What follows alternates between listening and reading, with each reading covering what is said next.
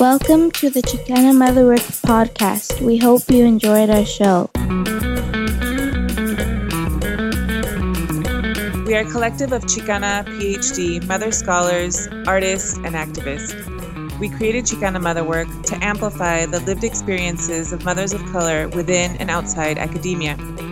Together, as the Chicana Motherwork Collective, we theorize, write, organize, mother, and create spaces for communal healing and care out of our shared belief that the labor of mothering is a transformative act.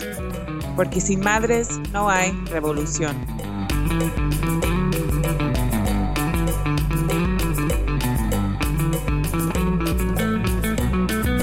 Welcome to Chicana Motherwork, episode number four. It is an honor today to dedicate our episode to the Standing Rock Water Protectors and Indigenous women who are leading this movement in North Dakota.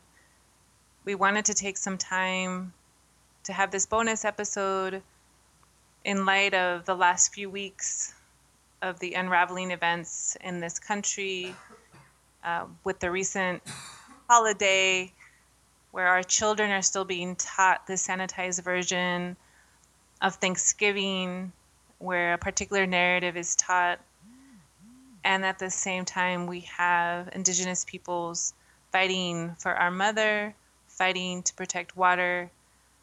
For all of us, it's a collective struggle. And so we are excited and very honored that we're going to have some guest um, some guests on our show tonight.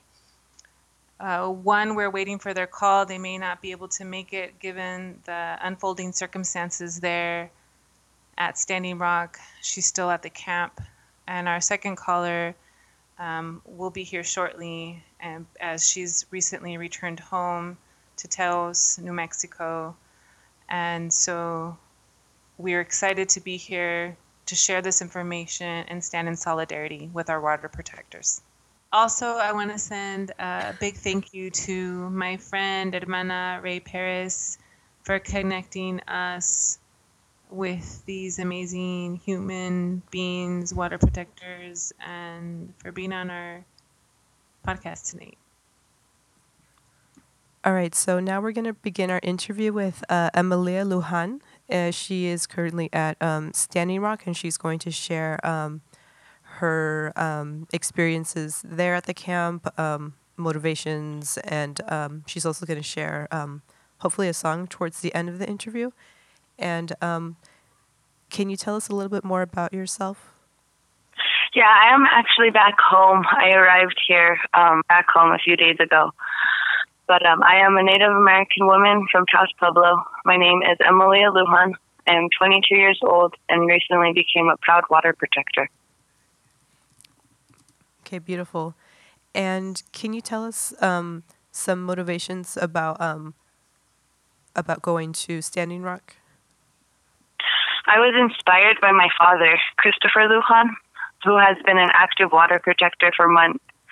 Watching my father become involved in the movement to protect the sacred land in North Dakota inspired me so much.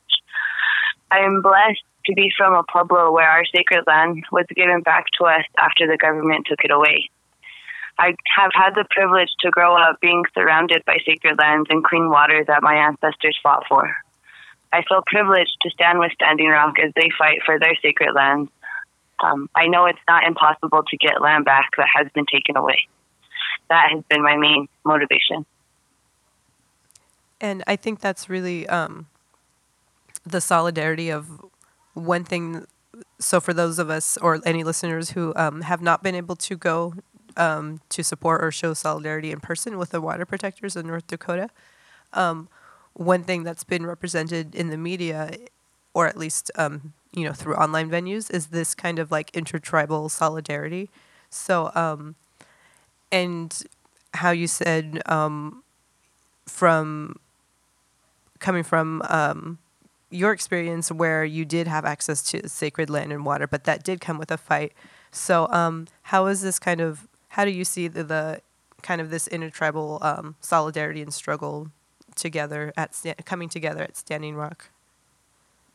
No, it really amazed me to see um, different minorities, um, Chicanos, African Americans, Native Americans, the ones who have been discriminated against the most, were the ones who were finally able to unite as one. Standing Rock Sioux Tribe welcomes all walks of life. Everyone needs clean water, not only for ourselves, but for future generations to come. Water isn't prejudiced. There are people there from every race and every religion, and they're there gathered in prayer um, for the main reason to protect the water. And and I think um, so. This is really just such a powerful, um, a powerful representation of this kind of um, indigenous power and indigenous fight for um, sovereignty, for the right to um, access to sacred water and land, and and um, so going into that kind of topic, um, when you were there at the camp, um, what was kind of like the everyday kind of um, uh, schedule or um, and what was your experience there? And specifically, um, I think from what Michelle shared is that were you there the night of uh, when the water attacks happened or the water cannon attacks? I was. Um, when I first arrived to camp, it was an unexplainable feeling of peace. Um, when we first arrived, we were greeted with a, a cleansing smudge and we were welcomed home. Um, the camp is really magical. It's really peaceful and prayerful. Like I said before, there's people from all walks of life, and they're all gathered there in prayer. It is very sacred, and it is very, it is a ceremonial place. It's amazing um, the energy that you feel there. Camp really is. It's alive, and you feel it when you when you first arrive there. And Um, and how long? you know, however, go ahead. oh no, go go ahead. you know, after um, we were there um, two days before, we were we experienced um, we were able to experience all the peace and all the prayer, and you know, the everyday camp life. You, they start off camp with a morning prayer at six thirty in the morning. Um, the announcer calls from the sacred fire and calls out everyone to come gather in prayer, and reminds everyone to ask themselves why they're there. And at that sacred prayer, they pray and they remind everyone to keep prayer as a center in their life um, and as a center of camp because prayer is powerful.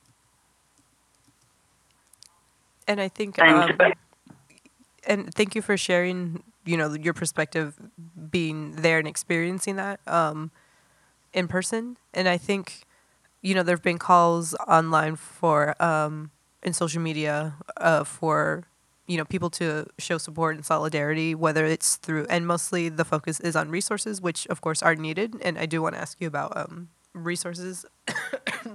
but um, another thing is just how powerful prayer is and how sacred it is, um, and how that's integral to like an indigenous led movement that's happening here. Um, and so, in terms of the resources, um, w- when you left, um, what was your um, what was your indication of like what people actually need? So, um, so how can people who are not there, if they could send donations or cash or what can actually help people there? Right now, um, I was I'm very blessed to um, have my father as my father. Um, I come from a group of we call ourselves the Pueblo Water Protectors. So we didn't go up there empty-handed. We actually, um, my father built a yurt, and yurts are usually um, quoted from anywhere two thousand to six thousand dollars. But he was able to um, make one um, for six hundred dollars um, with the use of plywood and insulation wafer boards, and um, they really need to be get winterized. So um, the the ability to send structures up there, um, they do need plywood, but one of their main things that they do need as as the winter storm has hit is firewood. And um, along with that comes hay bales or straw bales um, the surrounding states have refused to sell um, straw bales or shipments of straw bales if they know they're going to Standing Rock. So as I was talking with the people there, they are um, if people know resources, local resources from their own hometowns that are willing um, to get these straw bales up there. That is one of the main resources that they do need right now. Oh, thank you for sharing that, and hopefully, um, podcast listeners um, will be able to um, show support through uh, providing some of these resources. Um, yeah, firewood. Firewood is definitely another. Um, I want to emphasize that again. You know, they do, do need to stay warm. Yeah, for the for the freezing um, temperatures or sub-zero kind of weather, and especially um, in light of uh, the various attacks that have happened that, or that have been reported. Um, yeah, I was I was only there for ten days, and it really was not long enough. Um, I plan to go back as soon as I can, with more resources. Um, but you know, I I can still be a water protector a thousand miles away, just like everyone else who's listening can. We do need to spread awareness and encourage others to support Standing Rock. Um, I encourage people to call our president, who did promise to honor the the treaties um, when he was first elected, and who has sat silently as many of the protectors have been harmed, as well as um, to contact the Army Corps of Engineers, who is unlawfully evicting our peaceful protectors from land that is actually rightfully theirs. Mm-hmm.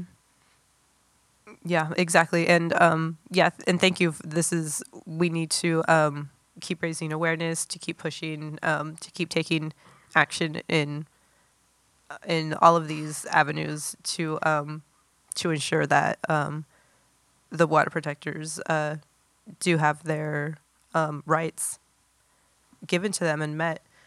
Um, I also wanted to ask a little bit more about yourself, and you mentioned uh, earlier briefly about um, how you came with a group um, of the water protectors in in Taos.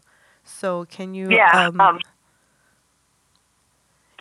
Yes. you know, I I was I have just been inspired by my elders here, and that was something else I was able to experience at camp was the power of the youth. Um, the movement, the entire movement, was actually started by the youth and is now guided by the elders. But they do work together, and the youth is the future of our world, and the elders have the knowledge of our past. And so when they unite and when they work together, their force is very powerful and I encourage others to do the same. I encourage youth to organize and to get in touch with elders who do have passion for water rights and who are protectors of Mother Earth. And I do encourage people to to outreach and to get in touch with other people because when you are working in a group, it is a lot more easier and a lot more um, efficient to be able to go to camp. And I do encourage people who are planning to go to camp to try to outreach to someone who is already at camp because when you arrive at camp, you don't want to um, deplete the infrastructure that's already there. They do have um, winterized camps available for people who don't have a camp, but if you can connect with someone who is already out there and just use the resources and connect so we can all succeed in this fight that we're fighting. And I think um, so. You know, thank you again for the work, all of the work that you've done. And I think in the comments that you were making about um, about the youth and the elders, and um, and you as a 22 year old um, woman, Indigenous woman, um, I think this is having this kind of cultivating this intergen- intergenerational power that's always been there, but really centering these voices, you know, the the youth, the women, the elders. Um, and I also wanted to ask um, if you've seen what have been, if you've seen um, roles of um, women specifically there, or what kinds of leadership roles or actions that have been taken. Um, and then I'm wondering about this, especially um, with the baby who was born there. were you there at the time that the baby was born? I was um, the camp is so big, so I wasn't able to um, actually be present or um, but when the baby was born. But the energy of the women is it's very powerful. You know, we are um, we do we are mothers. Um, we are create we do create the future, um, and the the power that the camp gives the women. It's amazing. Um, they do acknowledge um, in a great way that we are they are leaders, and the women are mainly the ones who lead the prayerful actions. You know, we may been warriors, but the women, um, it's amazing, and I was very inspired by the, the women and the strength that they carry. And I'm really, um, I'm really also inspired by um, even yourself as um, a 22 year old woman, and um, you know, have going out there and um, showing your support and solidarity. And now that you've returned and you said you want to go back again, so um, what can so how can we keep building? Um, so now that you're you're you're home, but how can we keep you know working towards uh, you know defending the helping the water protectors even at home or your home, but you're going back. You, you want to go back. So um, so kind of like what's the kind of longer term kind of vision that you have um, or how you see um, this activism kind of unfolding over a longer period of time? You know, I think Standing Rock is kind of um, the base, and it's the start of a, of a revolution. That nothing like this has ever been done before, and I'm I'm blessed to be a part of it, and I felt honored to be welcomed and be to be taken into this community. Um, coming back home, it's very difficult because my heart and um, mentally, physically, emotionally, physically I'm home, but emotionally and spiritually I am in Standing Rock. And so, now that I am back home, um, I appreciate you in helping me spread awareness of what um, is going on up there. Um, but back home, you know, all I can do is really we. I'm gonna start some fundraisers. We're gonna do some actions um, to help people um, become aware of what's going on. One of the main things that people can do from home is um, to defund DAPL. Um, there is a an organized an organization, and they go by the name of Defund DAPL, and they um, recommend everyone who is banking with any of the banks that are supporting Standing Rock to go and look them up and they have a letter and um, if everyone sends this letter and everyone defunds from these banks in a unified way it sends a really big message and hopefully these banks will pull out and that'll be one of the ways we defeat this black snake mm-hmm. but i do i do believe that this movement does not stop here but mm-hmm. i do believe it is it is the foundation for something great and we all need to support it and we all need to come together because I think a lot of people have a lot of faith in what's going on in Standing Rock because mm-hmm. no, no, unification like this has happened before. Mm-hmm. Yeah, and I think it's and um, how even the history of uh, from um, your tribe, you know, how the history of uh, having the access that all indigenous people should have or you know i think they or how you're saying this can be a start of a revolution which can mean um, you know even for non-indigenous people uh, not including non-indigenous people of color you know the one of the ultimate goals is sovereignty or you know sovereignty for indigenous people you know throughout the americas.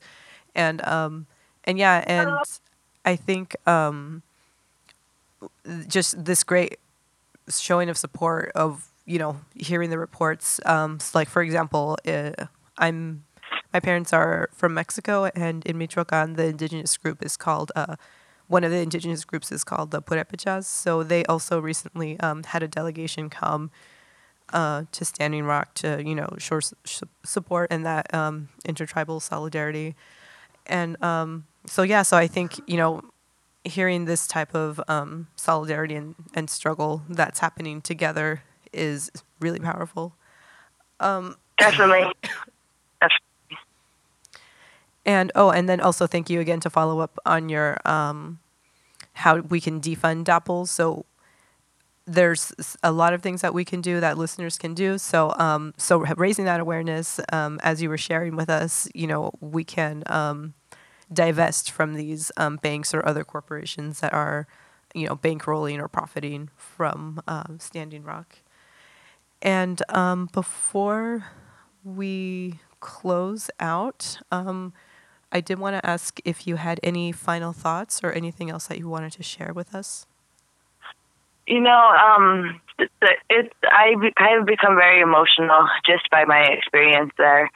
It, um, the camp was, like I said earlier, it was amazingly and unexplainable, unexplainably peaceful. But two days after we did arrive at camp, we were um, in the action where we experienced the heat from the other side of that razor wire fence. Um, we went on the action where unarmed protectors were greeted with the tear gas, the rubber bullets, the concussion grenades, um, the water cannon, and freezing temperatures.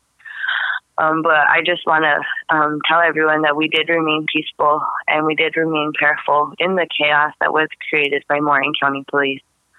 And personally, I never experienced anything like this. It, it really was a war zone with only one side using lethal weapons, and I really had no idea what to do. All I could do was pray. And I want to um, encourage everyone who's going out there and who does experience that hate not to react in hate. Um, I stood by my father's side and my boyfriend's side on the front lines, and he sang um, the song that we will share with you. And I prayed, and after the smoke cleared, the the night was silent. You could feel the trauma that everyone went through. And the next few days, they were the days were filled with prayer. Um, camp wakes up and goes to sleep in prayer, and we not only pray for our brothers and sisters at camp, um, and those few those days, we were specifically praying for those who were injured mentally, um, emotionally, and physically, and spiritually as well. But we pray for those who are working against us and who are working against Mother Earth. And it really was healing um, the the three four days after that, and then Thursday Thanksgiving came, and um, Bud mentioned um, you guys were talking about Thanksgiving and as far as Thanksgiving goes, um, my experience in Standing Rock, I was able to be surrounded by people who were proud to be Indigenous, and it made me proud to be Indigenous as well. Um, the fantasy of the so called Thanksgiving is just a reminder that our people have always been loving and kind. It's also a, remi- a reminder that we have also always been mistreated, but we pray for those who mistreat us. We are all still here, standing strong, united as one and I'm very proud to stand with Standing Rock. Those are really, really beautiful, powerful words, and thank you so much for sharing that, and um, and sharing your testimony and um, your power and your strength, and um, so we honor that. We honor you. Um, you know, so it's. And I want to thank you for for spreading this awareness and for supporting the cause as well. You know, every everyone helps in every way that they can, and I appreciate you putting this out there to the public because a lot of the time the mass media doesn't portray what it really is. A lot of the time people don't get the image of camp as a peaceful camp. We are not protesters. We are protectors. Mm-hmm. And and as I want to close, I would love um, to be able to share the song that my boyfriend composed, and I'd like to um, turn it over to him, and he'd share that with you and the rest of the world. We'd love that. And and this is uh, the song that's called "Water Is Life." It is. Yes. Okay. And then this is the one that's been circulating. Um, and um, can is he with there with you right now? Yeah, he is, and I, and I'll let him introduce himself. Okay. Great. Perfect. Thank you. All right. Thank you so much. Hello. Hi. Thanks for joining us. Um, uh, thank you for interviewing my girlfriend. Yeah, of course. Um, we appreciate um, all the, the work and solidarity that you've all done. Um, can you share with us your name and the um, the inspiration for the song? Yes, my name is Winterbear. I'm from the Taos Pueblo, and the inspiration for the song actually came for from a moment that my girlfriend had actually asked me to be a part of this movement that she was joining with joining up with with her father. And she had informed me all the things that were going on in Standing Rock. And you know she really just kind of brought me into the picture and opened my eyes. And she um she's the reason that I mainly made this song. She she inspired me to help me make me and my brother make the song for the people. That's power. That's so powerful. Thank you so much. And um, yeah, we appreciate you sharing this song. Um, would you like to um, go ahead? All right.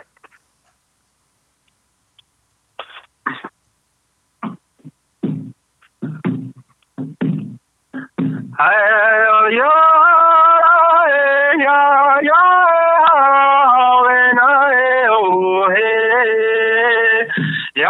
Ya, oh, hey, ya, oh, hey, hey, ya, ya, oh, ya, ya,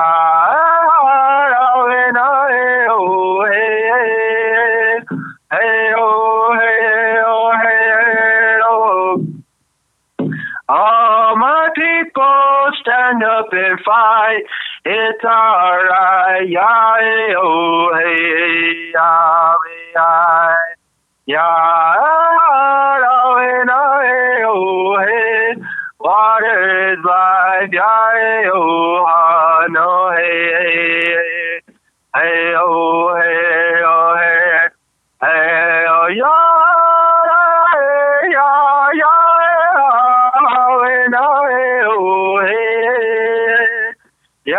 yeah,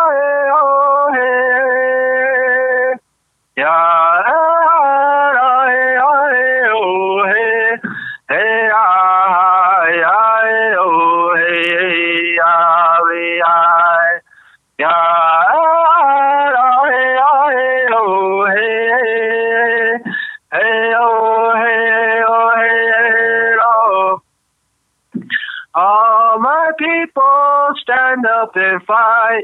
It's alright, yeah, oh, hey, yeah, yeah, yeah, hey, hey, oh, hey, water is life, yeah, oh, ah, no, hey, hey, oh, hey, oh, hey, oh. There you go. Thank you so much. Um, I just, I'm feeling a lot of um, emotion, and um, and I think it's just that song conveys so much, and uh, I really appreciate you sharing it with us and with our listeners. Yeah, thank you. Thanks for just keep up the fight. Yeah. I just want to say one last thing. I want to, um, I know it's emotional and I know it's hard, but I want to encourage everyone to stay strong and to stand strong and um, to have faith and to always keep that prayer. Thank you so much. This just such a powerful interview, powerful song, and powerful words. So um, thank you so much, uh, Emilia, and also Winterbear for sharing his song. Um, we can't wait to share this with um, the public and the audience, um, and we look forward to um, continuing to build solidarity and um, you know being in the struggle together. So thank you both so much. Thank you. Thank you. Water is life. Water is life. Take care. All right. Um, we could go ahead and um, let you go. So um, thank you again, and we wish you um, a restful night. And um, we'd love to follow up with you um, when you go back to the camp as well. Awesome. Blessings to you and everyone you work with as well. And I look forward to connecting with you in the future. Be- beautiful. and Same as well. Um, all right. So we'll talk to you um, hopefully soon. Okay, we'll see you. All right. Thank you for listening to our episode.